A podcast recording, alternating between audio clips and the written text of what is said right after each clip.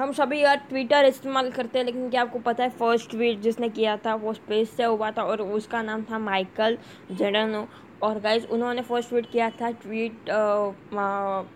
space से और वहाँ से और आज भी वो ट्वीट अवेलेबल है 2009 में वो ट्वीट किया गया था क्या आपको ये बात पता थी क्या आपको ये बात पता थी तो मुझे एक बार कमेंट सेक्शन में